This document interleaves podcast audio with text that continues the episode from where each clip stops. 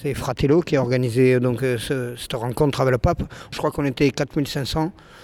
Sur les 4500, il y a 80 personnes qui ont été choisies pour euh, rencontrer le pape personnellement. Pour Bordeaux, c'était moi. Donc euh, c'est moi qui l'ai rencontré. J'ai eu l'honneur de lui serrer la main, d'avoir deux, trois mois avec lui et de recevoir un chapelet béni de sa part. Il y a une proximité dans, la rencontre avec les gens qui étaient invités. C'est-à-dire que sans se connaître, on pouvait arriver de n'importe quel pays, on s'est parlé on s'est abordé, on s'est souri. Moi, je pense que c'était un bon moment fraternel, ça porte bien son nom. Il y a eu un moment, le lendemain, je crois, avec une célébration euh, entre francophones, euh, et où il y a eu une bénédiction des prêtres par les pèlerins. Est-ce que ça, tu as, tu y as assisté ou pas?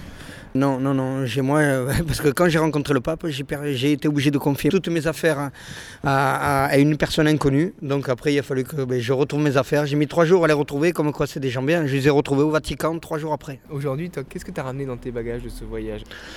Ça m'a enrichi peut-être que ça menait un petit plus, mais moi comme je sais où est ma route, je sais où est mon chemin, et, euh, il est déjà tracé, donc euh, non, ça, continue dans la voie que je me suis fixée et tout va bien. Et c'est quoi cette voie alors? Ben, J'ai confiance en mon prochain, chose que j'avais oubliée pendant pas mal d'années.